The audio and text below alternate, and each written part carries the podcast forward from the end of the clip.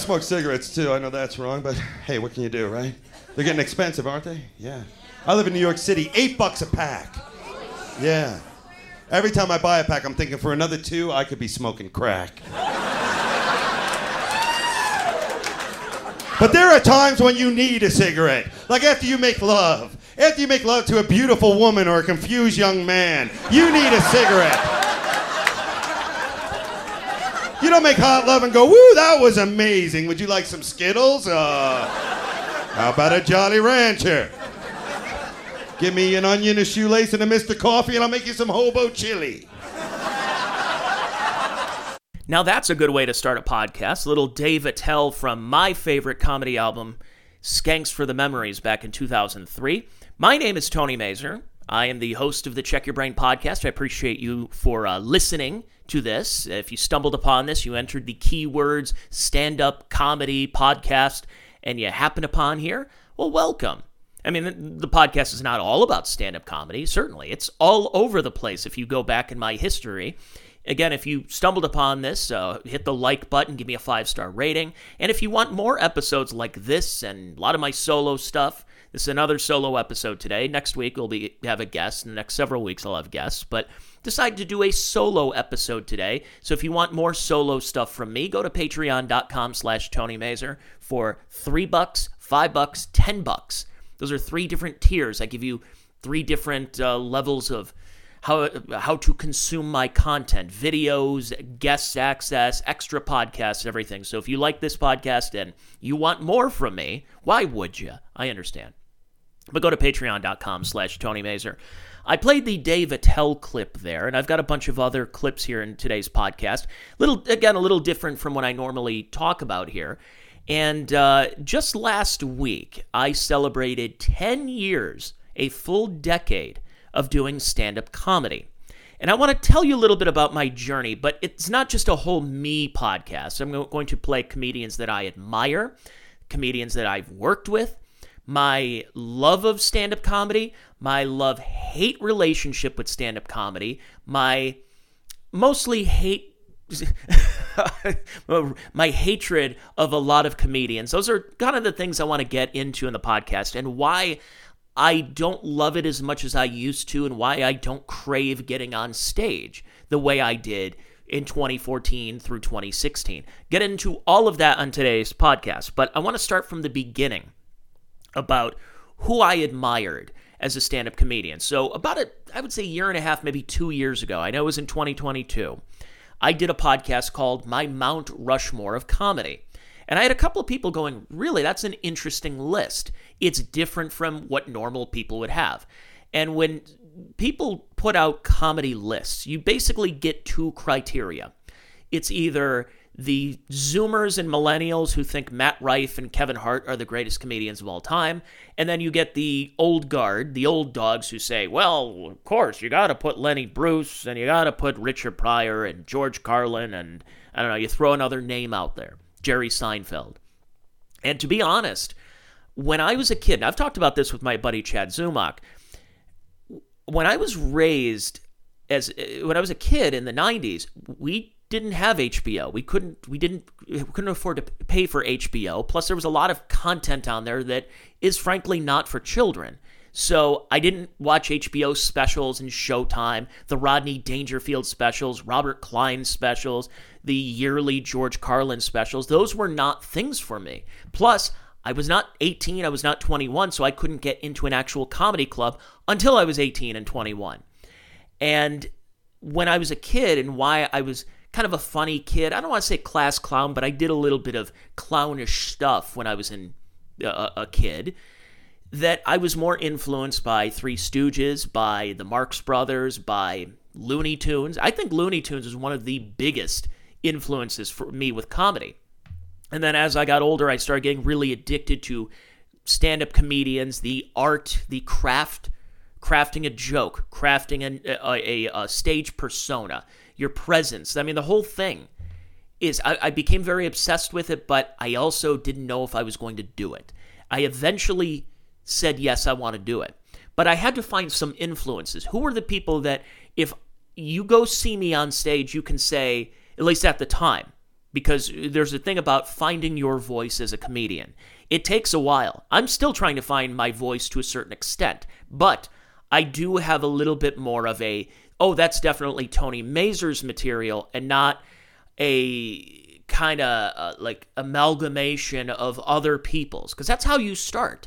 You're influenced by someone, whether it is George Carlin. So you talk about things like George Carlin would, or you're influenced by a Louis C.K. and you start writing your material that is in a Louis C.K. type until again you keep at it and you start finding yourself in this. And it takes a while. A lot of people say it takes about a full decade for you to really say that this is uniquely me. Um, but I did need to go for influences. So I'll tell you I, I've been obsessed with stand up for a long time, didn't think I was funny enough, and didn't know how to really craft a good joke to go on stage. I knew set up punchline, I knew there's something about stage presence, but should I be, if I go, if I become a comic, am I going to be a Steven Wright, where I'm just going to go up there and tell non sequiturs and puns and uh, or am I going to be like a really filthy comedian and drop f bombs all the time and talk about sex and all this like grotesque and taboo sex stuff? What am I going to be? Who am I going to be? And uh, so I was very influenced when I was thinking about wanting to do stand up by people like Dave Attell. And so again, I did a whole Mount Rushmore episode because uh, as much as I admire George Carlin, and I love the fact that Carlin reinvented himself several times. He was the clean cut comedian in the 60s. Then he grew his hair out and beard and did a bunch of drugs in the 70s. Then by the 80s, he started tapering off a little bit. Rick Moranis on SCTV was doing a George Carlin impression. And it, according to his daughter, Kelly Carlin, it bothered him. It bothered him that he was becoming a parody that people could parody George Carlin, where Rick Moranis is doing this. Think about words like beats, beats, beats, beats me, because he was. This was during Carlin's "I'm playing on words" bit in the early '80s, and he's like, "Uh oh, I have to try to." transition here and then he got angrier and angrier his final like 15 20 years of being on the planet and i thought it's some of his best stuff if you go check out um, I think you are all diseased is a it's a, a display uh, especially the first 15 20 minutes of it is tremendous from george carlin but not one of my top four comedians. So here's my list. And i did again i did this in a podcast. I'm trying not to repeat myself. You can go back in time and check out tony's mount rushmore of comedy but i played dave attell. Of course uh, another one is we just lost him a couple of years ago norm macdonald I don't drink myself, you know. It's not because I'm no big guy. I'm just afraid, you know. I fear everything, you know, and uh, so I, am afraid to and stuff. But um, I used to. And now I don't drink, and when you're with people that drink, it doesn't it doesn't work out. That's why that designated driver thing I don't think ever worked out. I see ads for it again, like I think they're trying to resurrect that idea, but it's kind of a flawed notion, you know. It's like, hey, Bill, listen we were wondering if you'd come out with us. Here's the idea. we want to go out and drink. And then we were hoping you'd come with us and not drink. How's that sound to you? We're going to go to a bunch of different bars and drink, and then you come with us and not drink. Also, we're not going to be driving. You're going to pick us up at our different houses go to a bunch of bars, not drink while we drink, and then drive us all home. How's that sound to you? How's, how's that catch you? What's great about that norm bit right there is it's not the most original concept, but he made it a norm concept. A lot of us have thought about the designated driver, and you're like, oh, well, you feel bad, you're at some shithole bar, and I have to sit here drinking Pepsi while all my friends are having a good time trying to hook up with girls and stuff and watching the game, and I'm here miserable. So, how do you make that bit? How do you make a concept that, again, may not be the most original concept? How do you make it yours? And Norm did it in his way, and that's why he was a genius, a absolute genius. I said it with my buddy Chad uh, in the podcast we did earlier this week. There are so many clips of Norm MacDonald doing stand up and his weekend update and appearances on talk shows. There's so many of them that you almost forget that Norm is dead.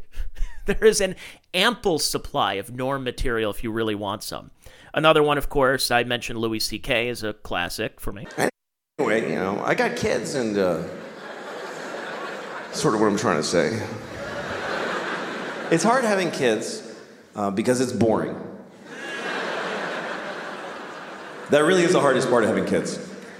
Ask any parent, what's the hard part? Is it looking after their health care? Is it making sure that their education? No, it's just being with them on the floor while they be children.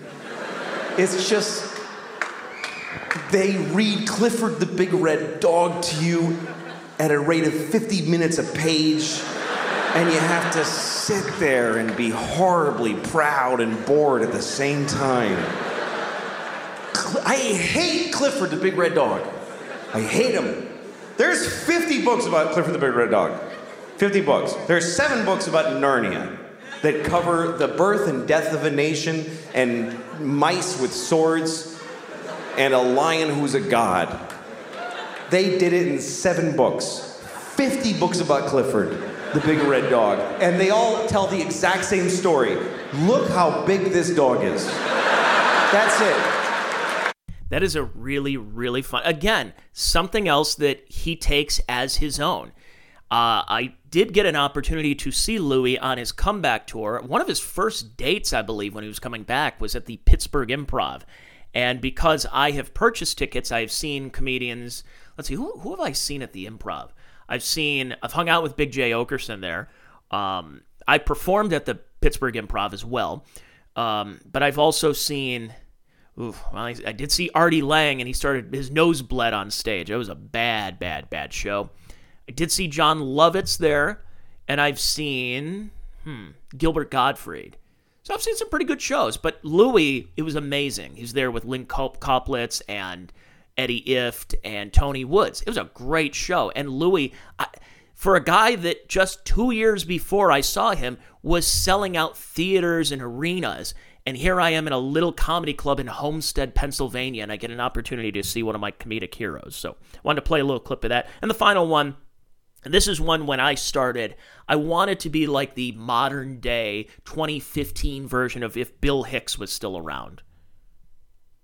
Here is the idea that has made me anonymous in America. If you have children here tonight, and I assume some of you do, I am sorry to tell you this they are not special. oh wait, wait, wait! Hold on. Let's don't have any. Wait, wait, wait! Don't don't misunderstand me. I know a lot of y'all. What? What? I wait, wait. Let's be clear on this. I know you think they're special. I'm aware of that. I'm just trying to tell you they're not.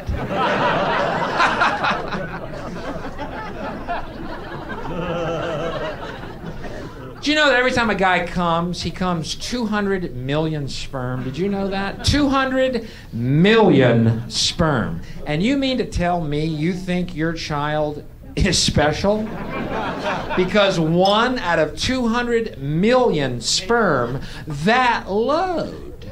We're talking one load. Connected. Gee, what are the fucking odds? 200, you know what that means? I have wiped entire civilizations off of my chest.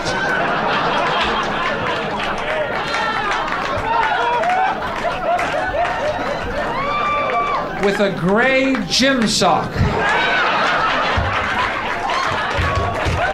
That's another classic bit, another one that you make your own. And that's another classic album, by the way, Rant in E minor. If people really want to look into Bill Hicks, uh, not breaking any news, but uh, Bill Hicks did more for me when I was starting than George Carlin did. he had pancreatic cancer. He was diagnosed in June of 1993. He was dead by February of 1994. And in that time, from June 93 until he died, he kept putting out, he, he recorded two completely separate, fairly timely, because he brings up stuff going on at the time the Rodney King riots and Waco but also timeless that you can listen as, sort of a uh, like a time capsule. And it, it was incredible his work ethic as he's dying. And then he goes on Letterman, does a great set, and Letterman cuts it because he didn't want to upset some of his sponsors and standards and practices. So those are my top four. Again, I did a whole episode on Mount Rushmore. I play a lot more clips and stuff. Uh, go check that out. So as I was starting to do stand up, well, actually, let me get into why I got into it in the first place. A lot of people have their story who get into doing stand up. They get in get into it because of some kind of trauma. Maybe they were bullied in high school. They had suicidal thoughts. Maybe their dad died, and dad was a huge stand up comedy fan. And it's like, in honor of my father, I am going to go out and do stand up comedy. The reason I did it was uh, I didn't really have anything else going for me. Um, I had recently been let go from a radio station because a caller said the word bullshit on the air, and I did not hear it. And as a part time producer who was also not well liked at that radio station and by the company and by the bosses, uh, that was their reason. They're like, okay, good. Well, we don't have to buy him out of his contract. We could just tell him, get the hell out of here, pack up your shit, you're gone. That's what happened, basically. And uh, yeah, so I was working, I, I needed to find another job. I ended up giving tours because I'm from Cleveland, Ohio. I gave tours at the Christmas Story House. You know, the movie, the 1983 classic that's on 24 hours a, day on Christmas Day. The Christmas Story. Well, the house that they filmed some of the exterior scenes, virtually no interior scenes, is in Cleveland. It's on West 11th and Rowley Avenue, and I had nothing else going on. I've seen the movie about uh, 17,000 times by that point figured I'd probably give a little bit of knowledge. So I was giving tours. So I would do these monologues. They would give us a script of talking points to mention. They say, the house was built in such and such, and Jean Shepherd and Bob Clark, the director of A Christmas Story, were driving around downtown Cleveland. They were trying to find a, a place to film, and it just oh, this whole list. And you can tell the people giving the tour would just memorize the talking points. And what I would do is I would look at the talking points, absorb some of them, and make it my own. And I would challenge myself that not one tour was going to be the exact same. So I'm giving the three o'clock tour and the 3:30 tour, and I make sure that both of them. Maybe I'll end with a little joke and something to wrap it up in the three o'clock tour that I'll open with in the 3:30 and then maybe I'll mention a couple of other things. So I had an opportunity for public speaking, have an audience that's pretty captive. They want to hear a little bit more. They want to take their pictures, but they also want to know a little bit about what they're getting into. And there has to be some humor to it. And there were a couple of tour guides at the Christmas Story house who were like, all right, get in, shut up. And the house is this and this, this, this, and this. And uh, can you be quiet and get off your phones? And I'm just like, everyone's here for a good time. Let's have a good time. You, you, you traveled here from Wichita. You, you traveled here from Boise. And you're passing through on I 90, and you're like, well, what's, what is there to do besides the Rock and Roll Hall of Fame in Cleveland? Well, hey, the Christmas Story House. Let's go see it. So you're talking to people who are eh, having a great time. They're having they're trying to have as good a time as you can have in Cleveland. Let's be honest here. So make it a, make it a good time. Make it something where they may spend their dollars. It's tourism. It's eh, that's all it was. It's public relations. And I thought I was doing a pretty good job. And I was getting that backbone of doing it and getting a little bit of uh, cojones in speaking in front of audiences to the point where at that same time, uh, my, my old friend, former coworker and former friend Chuck Booms, he said, uh, Tone, uh, I'm doing a show at the, the Cleveland Improv, and I know I've asked you before if you want to do a guest set and start doing comedy. You're funny, you got good timing you know? And I'm like, yes, I'm ready. Now, I had no material, but I said I was ready and I wanted to push myself. So I was listening to a lot of Louis, a lot of Bill Hicks, and uh, it, probably my early sets were very Bill Hicks and Louis like. And it was like that for, I would say, the first year. So the first time I got on stage was, and the reason I'm doing this podcast, of course, being the 10 year anniversary of me doing stand up, the first time I stepped on stage was at the Cleveland Improv, it, which is now the Funny Bone, on January 31st, 2014. And I actually wrote an article on my blog, and I want to I want to read a little bit of it. I'm, I'm going to try not to bore you folks, but I I, I want to get into the minutia of how I was doing stand up in those days, as opposed to what I'm doing now and why I don't do it as often as I did in the early days. So on my old blog, found this. I don't know how I this is still up. It's probably pretty cringe, but I'm gonna probably delete some of these stealth delete. Uh, so I I called it stage present. Get it? Play on words. I said I did it. After years of admiring stand up comedians from afar, after nearly a decade of saying I wanted to give it a whirl, after years of friends and colleagues and fellow comics urging me to try it, well, I did it. I finally did it. There really is nothing like being up on stage performing comedy. I performed in musical theater since I was a preteen, and I've been in, in a couple of bands, but at least I had props, instruments, and other people to help the process. This was just me on stage with a microphone and about a dozen lights beating down on me. I came up with a laundry list of topics to riff on, so the difficult part was cutting it down to five minutes from about 25. Now, I want to stop myself there. I did not have 25 minutes. I had 25 minutes of diarrhea, on uh, not diet, not literal, but figurative. It was a diarrhea of words, of just oh, this could be funny. I could do this. And then as I looked back on some of my early material and realizing, yeah, there were kind of takeoffs. I guess it was you hear a bit from a comedian that you like and you took a little bit of their concept, you tried making it your own, but clearly was very uh, lifted or it was what do they call it? Uh, that, that Amy Schumer that they were saying that there was just there like parallel thinking, I believe. So uh, no, I did not have 25 minutes. I ended up doing. Well, I'll get into it here. I ended up going longer than I thought I was supposed to, but I got some laughs and compliments. Though I had my share of flaws, even the club owner said my first time was not too bad. And the club owner at the time, Lee Herlands, who lives in New Jersey now, he didn't know it was my first time on stage. He thought I'd probably been plugging away maybe six months, doing whatever. He didn't realize that was my first time on stage. And he was a brutally honest guy. He went up to another comic who was also doing his first time and said, You are terrible. I never want to see you on the stage again. Points to me and says, You, not too bad. He said, You want to come in and, uh, and go through what was go you know what you did i got every i tape everything so if you want to go over some pointers and some tags something to improve your presence everything come on by i never took him up on it because he's not really a comedian. Later, my buddies toasted me at a nearby pub. That has never happened before, not even on my birthday. January 31st, 2014 was my taste of Cloud 9. It's been a difficult four. Oh, here we go. Here's here's the cringe for me that I kind of already mentioned. It's been a difficult four months for me. I was let go from a radio station due to a double standard. Didn't get the jobs I interviewed for for reasons I couldn't control. My podcast is coming to an end again, out of my control. That was me on Yahoo Sports Radio, and one of my one of my friends, who I co-hosted the show with, uh, didn't realize he had had. I shouldn't I shouldn't say this because he, he might even be listening to this, but I didn't realize that he was bipolar and he was off his medication and he lashes out. And he lashed out on one of the bosses and they said, We're pulling your podcast. Goodbye. Uh, uh, um, so when I was approached to uh, be opening for Chuck Booms at the Improv, I was both scared and intrigued. He asked me before, and I wasn't ready, but it was different this time around. Not that I needed another challenge in my life, but I was ready to tackle this one.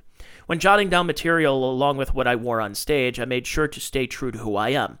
I'm not a phony. I don't have a gimmick. I wore a flannel shirt and jeans and talked about stuff that pisses me off because that's what I know best. It was definitely an experience that I will always treasure. I mean, whose first foray into stand up comedy begins on one of the most iconic venues for comedy in the country? So I did it. Will I give it another go? Absolutely. I want to tell you about my second time I did stand up. So, uh, again, my work hours were very different in those days, and I was working. I was off on days that normal people are working, and I was working days that normal people are off. My second time, I thought, hey, you know what? I, am going to give it a go. I'm going to go to an open mic. I looked up an open mic. There's a local bar, and I go up and I did the same material that I did on that improv stage, thinking this went over so well in front of this audience that I'm going to do it here, and I'm in front of a lot of comics and other people, and it's just going to kill. I went up there, I got lighted at two minutes. I was bombing beyond belief. I bombed so much, I never wanted to do stand up ever, ever, ever again. So, what made me, again, want to do it? I was going through a breakup. And again, a lot of people get into comedy because they're going through some kind of trauma in their life. And mine was, I was uh, going through a breakup and I wanted my girlfriend at the time to impress, to be impressed by me. She's never seen me do stand up, by the way. Uh, not that I think about her at all, but we've been broken up now 10 years, 2014. So after the breakup, I needed some kind of coping mechanism that didn't involve alcohol. So I decided, you know what? Maybe I should check it out. So there were two people who encouraged me truly to continue doing stand up. One of them, weirdly enough, was Kevin Pollak. Now, you know Kevin Pollak, the actor, the impressionist. He does the great Peter Falk impression where he does the he, he moves the eye, the glass, the fake glass eye around a little bit. And has been in so many movies. The uh, you know was it the whole nine yards and uh, Wayne's World two. I mean, Kevin Pollak is a is a household name for a lot of people. And uh, he was doing his podcast at the time, I believe, and he was doing stand up. And he came through town. he didn't have to talk to me as long as he did because I told him, I said, you know, I just started doing stand up. I don't know if I want to do it again. I don't remember what he said to me, but it was captive enough where I'm looking at people behind me going like, come on, I want to meet this guy, get a picture with him. And he's giving me pointers and stuff. I'm like, Kevin Pollak is actually taking time after a show with a long line of people who want to meet him to talk to me and encourage me to continue doing stand up. And then about a month later, I saw the gentleman by the name of the Reverend Bob Levy. Now, I've known Bob uh, on uh, Howard Stern. He would go on Opie and Anthony, and I've I had heard of him and I've admired him. I've seen him on a lot of the Howard Stern roast of Daniel Carver and Artie and everything.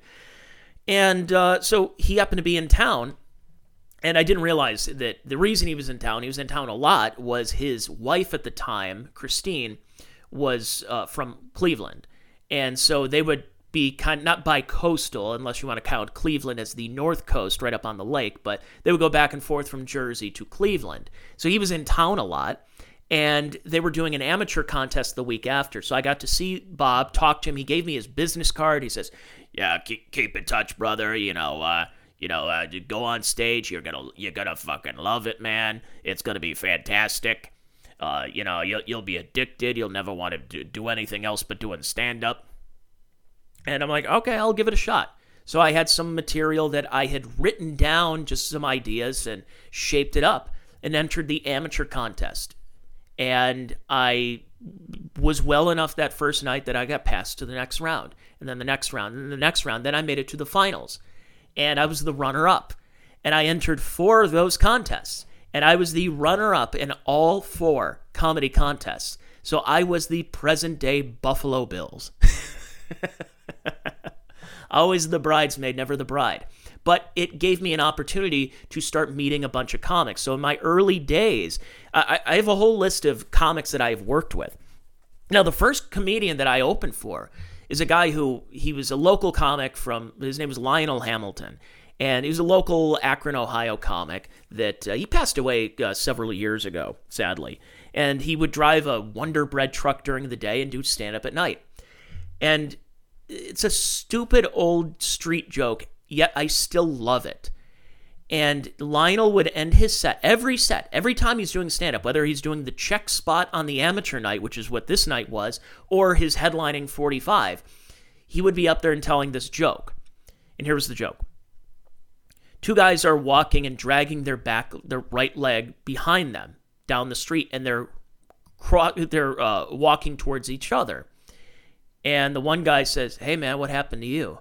And he says, Vietnam, 1968. Got shot in the leg. I have no feeling in this. What about you? The other guy says, Dog shit, two blocks back. Again, stupid joke, but I still love the joke. And he was, that was the first ever comic that I, quote unquote, opened for as a comedian and not somebody I was just doing a guest set at the Cleveland Improv 10 years ago. So I have had an opportunity. I uh, the first person who gave me my first paid gig was Bob Levy. And then I worked with Bonnie McFarlane. Uh, I've got the whole list here. Chuck Booms, Don Jamieson. Don Jamieson this is a fun story. Don Jamieson, who uh, uh, I've gotten to know and actually become friends with. Actually, you know what? Let me play a clip from Don Jamieson. I'll say this also, man. Whatever kind of uh, hard rock or metal or rock or even any music, if there's fans of other music here, just embrace it, right? You got to embrace whatever you like. If you like hair metal, if you like doom metal, if you like stoner metal, thrash metal, black metal, death metal, Norwegian, church burning, symphonic, gender fluid, country and western metal. Just love it. I'll say this right here, and I don't care who knows it. I love the band Winger. That's right. I love the band Winger. You know why? Because they had a hit song called She's Only 17. When you can have a number one song about being a pedophile, that's a crazy fucking band right there. Kip Winger is the original R. Kelly, that's all I'm saying. So I, I, met Don before this uh, at I saw also at the Cleveland Improv, but I was hanging out with them backstage at the concert festival. It's called Sonic Temple now, but it was Rock on the Range, and I was with him and Jim Florentine, and uh, I forgot who else was there. That was when I met Rob Schneider, and I could tell what was going on. And Don comes up to me and says, "Hey Tony, you want a beer?" And I'm like, "If Don Jamieson is offering a beer, what is this?" And sure enough, it is a a cup of his urine. I'm like, ooh, nice and warm. It's German, right? And he he said, "You held a cup of my own piss. Next time I'm in your area, I want you opening for me." And he told the the comedy club owner, says, "Pete, when I come to town, I want Tony opening for me." And he kept true to it. So that's why I've always been really thankful for uh, for what Don is doing. And then again, getting a chance to know him over the years and and working with him a number of times. And I always say this about Don Jamieson. Don is one of those guys that I want young comics to go watch him because he has a rhythm and a rhythm where it's just like it's a joke and come on, just keep going. Just it's musical. For a guy who does music shows and is a huge music fan and he goes out on tour with these bands, his act is musical. In fact, I told him that on a podcast we did back, I think about mm, about eight months ago. I said what I always admired about you is that you have a timing that's like a musician as opposed to a normal comedian, and that I think he took took to that well. And then uh, Jim Florentine, who I've uh, it, this is one of those cool things, those feather in your cap in your first year doing stand up is working with Jim and him remembering your name. And not only that, it's not just Tony, it's Tony Mazer, not Mazur, not Mazur. He actually said my name properly because he actually took the time to to know that, and that's why I've always uh, I've always enjoyed Jim. I'll play a little clip from Jim Florentine. Why not? Um, if I can find it. Yellow. What happened? And the thing is, no matter like if you have to keep in touch with your ex if you got kids, no matter what, that uh, that new person always thinks you're gonna get back together with them. They got it in the back of their mind, no matter how much you hate each other. I remember it's like 11 o'clock on a Tuesday night. My ex-wife texts me and the new girlfriend's over there. She's like, "Why is your wife, ex-wife, texting you at 11 o'clock on a Tuesday night?" I go, "Yeah, because my kid wants to play in this new basketball league. She just wanted to make sure I could sign him up." I, she's like, "Yeah, right." I go, "Yeah, look at the text." I show it to her. She goes, "Well, why is there a heart at the end of the text?" I go, "Because she wants me to pay for it. That's why, you know." yeah, you know how it works. Remember when you wanted to go to Bahamas? You text me, you put a heart at the end. I pay for that. Yeah, yeah. There you go. So it, just getting a chance to know Jim has just been it, has been really cool. He's been on this show a number of times as well. Uh, going to a Super Bowl party this weekend when I'm uh, recording this podcast. I'll probably see Don there as well. Uh, but those early, like that first year of people that I, I watched them on TV, I listened to them on albums. I've heard them on radio shows as being guests and then eventually ho- hosting their own podcast. And now I'm working with them. It was so surreal in those early days.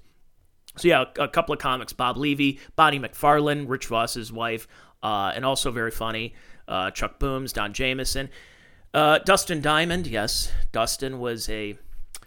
Um, I, I in his final couple of years, I got to work with Dustin a number of times. Got to be actually pretty friendly with him, and he was a really cool, very misunderstood guy. Um, wouldn't you be? Wouldn't you have a little bit of uh, animosity? Wouldn't you have a little bit of uh, th- that kind of feeling? Is that you were the goofy kid on a show with male and female models?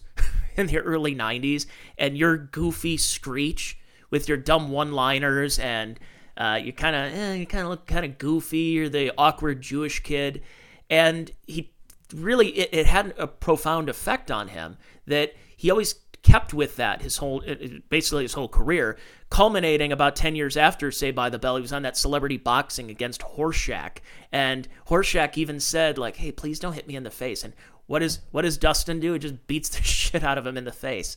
Um, but in his final couple of years, of course, he went to went to jail over the, the stabbing thing. But he was protecting his wife from some drunk asshole at a bar on Christmas. So he just really was he was done with the Hollywood thing. He just wanted to make enough money to live a simple life. And then he has lung cancer. He didn't even smoke. Did a lot of other things with me, I'll tell you that much, but wasn't cigarettes. so that was that was a really sad loss. Um, yeah, uh, Rich Voss worked with uh, local guy Mike Polk here, Tammy Pescatelli. This was cool. I worked with uh, both uh, Roz from Night Court and Skippy Handelman of Family Ties, Mark Price and Marsha Warfield. And that was so cool. Honestly, it was that was one of the coolest weekends because Marsha Warfield hadn't done stand up in 20 years. She had had an accident. She went away for a little bit. She was struggling, I, bl- I believe. With, uh, she was obviously a lesbian. She's out now. And she comes out on tour, and she is a murderer on stage.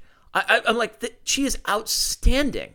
I was, I was absolute huge respect for Marsha Warfield, even if I don't think that Night Court is all that good nowadays. Uh, worked with Sam Tripoli, Claude Stuart, who was on that 70s show, I've also been friends with. Angel Salazar, the check it out guy, he he claims to have been at the final Bill Hicks show. That he told me he's like, "Oh man, I was there. I was there when uh, uh, I saw Bill Hicks and he collapsed on stage." And I, I don't believe you, but you, know, you never know. Um, yeah, I've got uh, yeah. There's uh, like a bunch of other people that I've I've worked with as well. I'm just going through these names of people that nobody really knows. Dave Landau got to be friends with Dave. Actually, I have a clip from Dave I'll play for you. Passed out in a toga and a Burger King crown, waiting for a stop sign to turn green. I was sitting there looking at the light, so I thought, and I was like, these are timed ridiculous. I'm gonna snort some ketamine. Ketamine is now used to treat depression, but in 1999 it was a very uh, popular rave drug. I was using it to treat depression because I am a pioneer. So I pulled out a roadmap, snorted it, and immediately the animal tranquilizer did not give me a bit of pep. It did quite the opposite. And I woke up to a cop banging my window. I roll it down and I'm like, hey. And he goes, what's going on here? And I said, my car stalled. And he said, It's running. and I said, It does that. And he goes, Do you know how long you've been asleep for? And I said, Do you know how long I've been asleep for? He goes, I do. An hour and a half. I said, How do you know that? And he goes, Because you are in front of the police station. and we've been watching you from that window. And I was like, son of a gun. And he arrested me, and that was the first time I was not walked to a squad car. I was just brought right into the police station for the most convenient arrest of all time.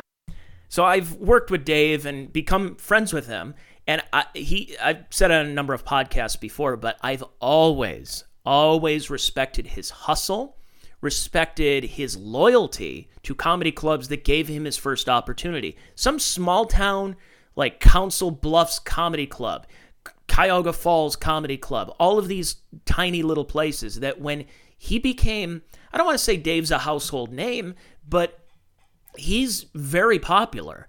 And yet he would still take pay cuts because of the people who gave him a chance early on in his career and always, always respected him for that. I've worked with Dave a bunch of times where he's doing the check spot on the amateur night. Or it's a Wednesday night, a Tuesday, random Tuesday at a bowling alley, and there's five people there. And Dave Landau is crushing it on stage. Those five people came away really, really happy. Really, they thought it was really funny. They met him, took pictures afterward. And then a couple of years later, he ends up getting on Anthony Cumia's show, And then he goes over to Steven Crowder's show. He's on Louder with Crowder, and now he's on um, The Blaze. There was a big falling out about a year ago. But uh, he's on The Blaze. He does his show called Normal World. But when he was on Crowder, and I went to go see him, again, this is a guy that he did the check spot with five people in the audience. And now it's five sold out shows at a comedy club and a line out the door wrapped around the building to get a picture with Dave Landau.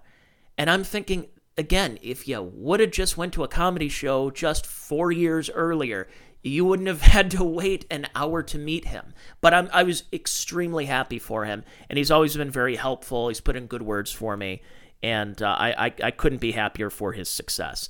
Um, try to see other comics that I've worked with, and Sam Tripoli was great. Todd Bridges, oof, Todd Bridges. That's a that's a comic that he's not really much of a comic, but had the awareness to go on stage, just like what Rob Schneider does, where he goes up there and says, "You can do it." And then every and then you can actually go and check out a Rob Schneider show. He's not the guy from The Waterboy. And Todd Bridges did that. And he goes on stage and says, all right, let's hear it. Let's hear it. I know I know you've been waiting for it. Ask me. Ask me a question. And everybody just says, "What you talking about, Willis?" And he says, "I don't fucking know." And everybody starts laughing and it broke down the barrier of I'm seeing Willis from Diff'rent Strokes on stage right now to I'm seeing comedian Todd Bridges. it was it was brilliant. It was brilliant. It was great and I was also drinking and doing shots with him. And I asked him, I said, I, I thought you're sober. He's like, only off of coke. so he'll do everything else. Uh, it's like the it's like the California sober, but I, I don't know. Is this what is this Vegas? Is this Studio 54 sober? I don't know. There's been a bunch of other Kevin Brennan worked with, Ron Jeremy, that's a story in and of itself. Brett Ernst, Carlos Mencia, Aaron Berg, Pat Dixon, Kate Quigley, uh, the immortal Ray DeVito, uh, Luis J. Gomez, uh, and countless others that I've worked with. And it was so cool to do that and be a part of this. But here's the turn for me when it came to stand up is when I stopped loving comedy and realized what it was for me. In the early days, so from 2014 to 2016, comedy was a nice refuge to get away from the trials and tribulations of daily life, which were I'm in a loveless relationship or I'm dating a crazy woman, so my personal life is a mess. My professional life is a mess. I'm working part time job to part time job. I was DJing at Applebee's, not kidding, DJing at gay bars, DJing at, at very urban bars, um, making 65 bucks a night. And I would drive all over town with this equipment in my 2008 Chevy Cobalt and uh, I would I would waste half of what I made that night just on gas alone, and then there would be places that would not uh, would not feed me, so I would get a pizza or a sandwich, which was taken. I basically made ten bucks a night, ten bucks a night to DJ. And I was doing that, and so I don't know what I'm doing with my career. So that gave me a little bit of fuel to eventually go on stage and, and use that and get angry about something, and it fired me up. It was something that, again, I'm not an alcoholic, not a drug user. I do not have an addictive personality, so I don't have something that is a is a crutch to that level that I would use stand up and fall into it, but it was a nice motivation. However, by 2017, I'm working morning radio for last couple of years which takes away from going to the sad open mics with other comedians at night where they don't start the open mic until 10:30 and I have to be at work at 4:30. Yeah, it doesn't really work out too well. And I'm not a very good napper either, so I'm not going to nap all day so I can stay up all night and do comedy, do 5 minutes of comedy in front of apathetic comedian audiences where they're just looking at their phone because they either don't like me or don't know me. And that's just the way it is with these open mics. Not very supportive, especially in my area, but I'll get to that in a little bit. Also, one thing is my career trajectory was going in a very good direction.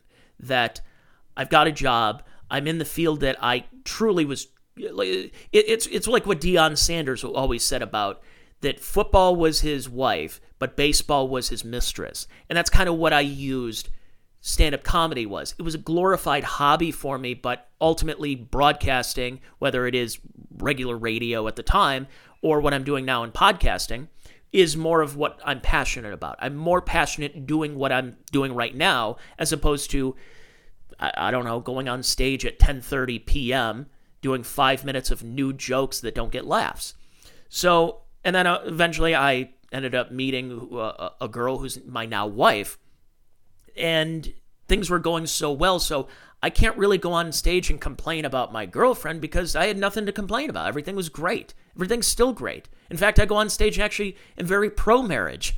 very different from what you hear like, oh, you know, the old ball and chain. Yeah, no, I don't, I don't believe that. Um, so my professional life is going great. My personal life is going great. And it's hard to really motivate myself to go on stage to do a bunch of stuff that uh, just start yelling about something that's bothering me. It almost seems very privileged, if you will. So I kind of was having a little bit of that love hate relationship with doing stand up. At the same time, in the since I've been doing comedy, I've always been late to everything, but it's mainly more so my age and not just being late to the game, period. The days of being in the radio industry that I wanted to be in were gone by the time I got into it. The days of, hey, let's have conversations, we'll talk about anything, we'll shoot the shit, we'll do this, this, and this. By, by the time I got into radio, 2006, 2007, is when you were seeing large FCC crackdowns of content, of comedy, of all of that, and it just became very bland, very boring, and very quick. So the radio I was trying to chase was already gone. By the time I got into stand up, the days of, you know, fun loving, drunk comedians was going away, and instead I had a whole influx of bearded, hipster, flannel wearing, uh, self-loathing white comedians talk about how they're uh, uh, they apologize for being white. That's what happened. 2014, I was doing a lot of gigs, and I'm just you know here's me. I'm going up there and just trying to set the world ablaze, and they're up there going, "So I'm white, and I apologize for that, and uh, I'm sorry to all the black people that uh, see as a point of privilege." Ugh and then and then a lot of the trans stuff was going on too and the politically correct and then they started so if you made a trans joke and which i was doing in 2016 2017 and they're like you only have like one joke it's only it's the same joke over and over again well it's at least it's one more than what you have I, I just started noticing a lot of the pc stuff or is what we now call woke comedy which woke comedy, the liberal comedy, in my opinion, is not comedy. I've played, I played last week on the, the podcast the Marc Maron clip where his joke is to, uh, and his material is ripping on comics who say they can't say whatever they want on stage without the consequences. Yeah, that's not a joke. That's not good material. And I start really just, I, over time, I start disliking comedians. Now, I've mentioned comedians who I do like but they've bucked the trend. Or maybe I'm in a different situation where I'm located where a lot of comics are just a bunch of losers. And when I say that, I don't have anything in common with these people. I go on stage. The reason I do an open mic is because I have a gig coming up that I'm getting paid for, and I'm working some material out. It's like, hey, I have a. I, I don't know, let, let's say I have a basketball tournament, it'd probably be a good idea if I go to the gym and shoot around a little bit. I don't want to go to the basketball tournament and say I haven't picked up a basketball in two years. You want to get ready a little bit, so that's why I do open mics. I don't do them as a hang. And you realize a lot of comics love doing open mics because they're socially awkward people and they're surrounded by other socially awkward people. So this is their friend group. I'm I may have my quirks, I may be socially awkward in some ways, but not to this level with comedians, where I don't have a lot in common with them. They're not sports fans. They're not. Uh, they, they a lot of them they just they talk about smoking pot and they're vaping all day and uh, they like Marvel and Star Wars and I can't have conversations with these people. And I've tried. I've tried. I just don't have much in common and I also don't like being around comedians who think that they know what's going on, that they're the the truth sayers on this uh, on this whole journey. That the, oh yes, we are the people that will see. Listen to us. That's what happened. See, everyone listened to Carlin and Richard Pryor, but then even before then, you would listen to the humorists of the day. Yeah, I don't listen to the humorists of today because they don't have the lived experience. It's why I don't have a lot of respect for the teaching industry. Well, what are you talking about, Tony? Well, I'll tell you. The teaching industry, you have people you have teachers who went to preschool, kindergarten, went all the way elementary school, middle school, high school, then went to college, then went to grad school and then started teaching and taught for 25, 30, 35 years. So you've basically spent 55 to 60 years in a classroom. You have no lived experience other than you may have folded clothes at a Kohl's when you were 17 years old. But outside of that, your perspective on life is four walls, and one of those walls is taken up by windows, and the other is a dry erase board or a chalkboard. So I don't want to be lectured to by people who spend their whole lives around young children trying to indoctrinate them. And I notice that with comedians. Sure, some of them have day jobs, but they want to be they're the people who want to tell us that I know the way, I know the path forward. I'm the guy who see, I'm the one who will tell my truth and everything. And I'm just thinking to myself, you're a graphic designer who works from home. You smoke pot all day. You play Pokemon Go. You have a Nintendo Switch and you do that and you put your uh, video game headset on and spend 13 hours a day playing video games when you're not doing a sad open mic at a corner bar drinking a Pabst Blue Ribbon. Yeah.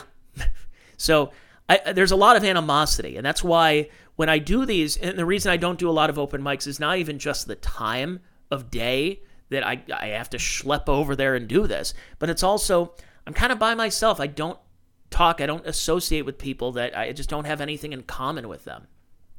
It's a w- way different world. And I and I'm experiencing that right now in real time of being a blue collar guy who left a white collar industry. I was in radio. I was in broadcasting. I, I still know a lot of broadcasters, but I also am around people that bring bring their lunch pail to work, let's just say. And you see the disparity and how different we are and how classist we are as a people. And I think comedians want to be a part of that upper echelon class of see we're the we're the truth sayers and we are the people that because uh, uh, honestly I do believe stand up comedy is a high form of art. You can use it as a form of karaoke in that you memorize your material and you can just go on stage and just plug and play. It's okay. But it, there is an art form because you have to balance out your stage presence. You, after all, you are on a stage. You have a full stage in front of you. You may as well use it. That's the advice I heard from Andrew Dice Clay. Dice said that if you're up on stage, that is your stage. It's no one else's stage, not even the comedy club stage. It's your stage and you take ownership of it. It's great advice. So that's why when I'm up there, I try to use the stage and either talk to people in the crowd, do some crowd work, or I'm conveying my material to the person in the back of the room or in the side of the stage, not just the three tables right in front. So it's uh it's interesting. It's it's interesting. And then of course you have to have material and you have to find a way of making that material your own. The way I played the Norm Macdonald clip, the way I played the Bill Hicks way I played Dave Attell, way I played Louis C.K. What can you do to make this your own? What can I do to make a joke and come up with material that is uniquely Tony Mazur? That it's not Anthony Jeselnik, it's not Shane Gillis, it's not Andrew Schulz, it's not yeah, pick your pick whatever comic you like right now. Andrew Santino, any of them. You pick it, and uh, you're just kind of a, a, an offshoot of that person. I'm that's been my struggle now is that when I'm going back on stage, I'm starting to enjoy it a little bit more. So that's the other thing that being on stage and making people laugh. Some shows go better than others. Usually the early show is way better because people are, aren't as drunk. They're getting ready, they want to laugh, and you got to be pretty tight with it too because yeah, we have a second show. We got to break the tables down and clear everything off and then get ready for show number 2. And that's what keeps you going as a comedian. That's why I always love going to the second show. That's the true test of a comedian. sure, at the 7.30, 8 o'clock show, you'll be on your game because the audience is going to be on their game. But by the second show, that's at 10, 10.30, 11 o'clock, maybe the audience is a little stoned, a little drunk, a little ornery. You know, there's stuff going on in their lives that they've been dealing with. Maybe they maybe they were on a, a good good mood at seven o'clock, but not so much by ten. So you don't know what the comic's going through, but you also don't know what the audience is going through. So you could be going for a great comedy show, a, an otherworldly one, or as Patrice O'Neal would say, if I'm bombing, I'm going to take all of y'all with me. that's that's that's also great advice. Um, what bothered me in the last couple of years was the fleeting feeling of getting off stage, of feeling that when I'm in the back of the room after the show and everyone says, "Hey, great set," do you mean that, or are you just saying that because it's a you're being cordial to the person who just said, "Hey, thanks for coming. Thanks for thanks for checking out the show." That I'm in my mind going, "You don't really mean that. You're just saying that to be nice." Or are they being genuine? I did have a guy that I was I was ribbing him.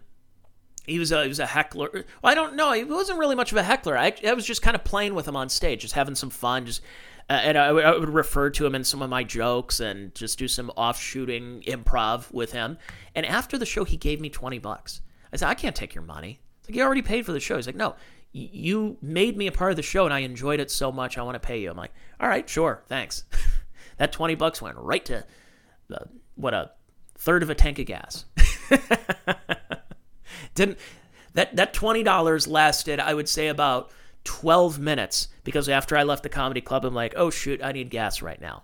But I appreciated it. I did. I really did. Um, so you never know what audience you're gonna get. I've had comics. I, I've had times where people have taken umbrage with my material. I did a gig, maybe it was 2016. 20, no, you know, it was 2018 and I was doing a one nighter. And these two girls, I, I was, I, I, had two jokes that I was doing that they took issue with after the show, and they came up to me and they said, "We found your jokes, we found your material just very misogynist." Like, really? Well, what was misogynist about it? And they said, "Well, you're ripping on women for this." And I said, "No, no, no. If you listen to the bit, I'm ripping on myself. I don't even remember what the bit was in question, but I remembered how I got out of it is by saying, no, no, no, no, no, no. You misunderstood." the uh, the bit is I'm making fun of myself for doing whatever, and like, okay, but then you had this one. I'm like, no, no, see, there's more nuance to that one. That just because you didn't get it didn't mean everybody else also didn't get it. You're, and then what happened is I see both of them on their knees in the bathroom snorting cocaine off a toilet seat, and I'm looking, going, it's 11 o'clock on a Tuesday. This is like a Billy Joel song right now. It's 11 o'clock on a Tuesday. Got my cocaine for free. I was sitting on the bowl and smoking some bowl. I don't know. So I I have a love hate relationship with stand up. But doing 10 years of this, because uh, that's what I said, it's not 10 consecutive years. There's a lot of comedians that get really offended by that, by saying, well, you can't call yourself a comedian because you don't go up every night. Okay, then don't call me a comedian then. Fine. Call me call me a uh, like just a comedy fan. Call me a comedy dabbler, if you will. Don't call me a comedian then. If you if you're so offended that I don't go on stage seven nights a week doing three sets a night, I don't love it that much. I don't. I'm not obsessed with com- comedy that much. And, and I'll be honest here, and it's kind of the way with my podcast too. I was a lot more jokey. I was a lot more fun and in better spirits before COVID. Where they say that uh, guys, uh, how many times a day they think about the Roman Empire. Well, you know what my Roman Empire is? The COVID lockdowns and the mandates. I think about that every day because that really changed my mindset of not just how I felt about government officials and figures, but about my fellow man. How we were so apt to shutting everything down because of what? Because of a cold. What what amounted to be a cold. And I was really disappointed in comedians. Wouldn't you think comedians, a lot of them who claimed to have been fairly libertarian, free speech, they were the ones going, "You shouldn't be doing. I heard that uh, Chad Prather's doing a comedy show in uh, down in Mississippi. That's dangerous. That's a super spreader event. Oh, so and so is performing at Sturgis, like Smash Mouth was. Uh, how dare you? That's a super spreader. You will never get out of this pandemic, and you're not wearing your mask properly, and you. and I realized ever since then, I'm not as funny as I want to be. I, I, would like to be funnier. I would like to look at the world and do podcasting and just joke all day, just do comedy podcasting. That's why I'm not as I don't care as much about this Dabbleverse stuff, all the um, you know the MLC, Kevin Brennan, Stuttering John, all of this. I'm not. I don't find it as entertaining because I don't like hate listening to things anymore. I love. I, I like listening to things I enjoy and not things I hate just to fuel me. I have enough stuff going on in my life. We've had enough stuff happening in our society for me to go, oh, I'm going to hate listen to this thing. Nah, I don't. I, I, if I want to hate watch anything, it would be CNN. It'd be MSNBC. It'd be something like that. So I don't. I don't feel that way anymore. I would love to be more sing-songy and jokey.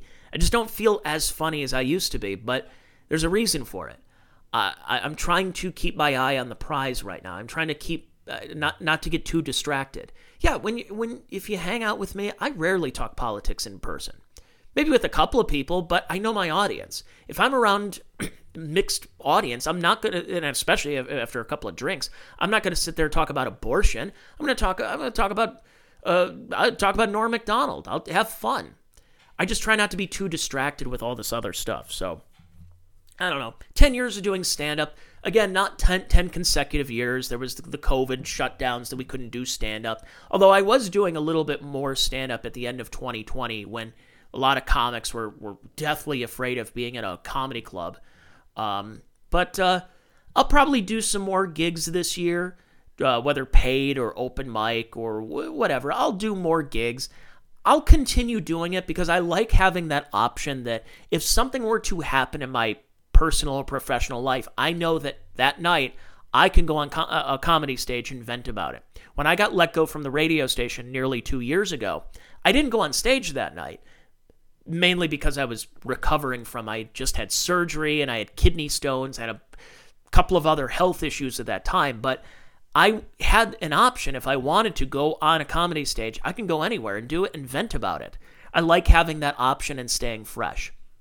So here's to 10 years of me here on this podcast, uh, doing this. Uh, by the way, this podcast celebrating three years. So I've been doing this three years now. We are in year number four. So a lot of you have been listening from the beginning. Some of you have uh, dropped off. Some of you have uh, returned. Some of you uh, are newbies. So I appreciate you folks listening and uh, checking out my content. If you want more content, go to the Check Your Brain podcast on Patreon at patreon.com slash Tony Mazur. I have a three, five, and ten dollar tier if you are interested, where I talk about other things, not just comedy, not just politics, not just cultural stuff, but all of that here on that on that podcast. So I appreciate you uh, for listening to the show today and this week. I'll be back with you with another free episode of the Check Your Brain podcast coming up next Wednesday.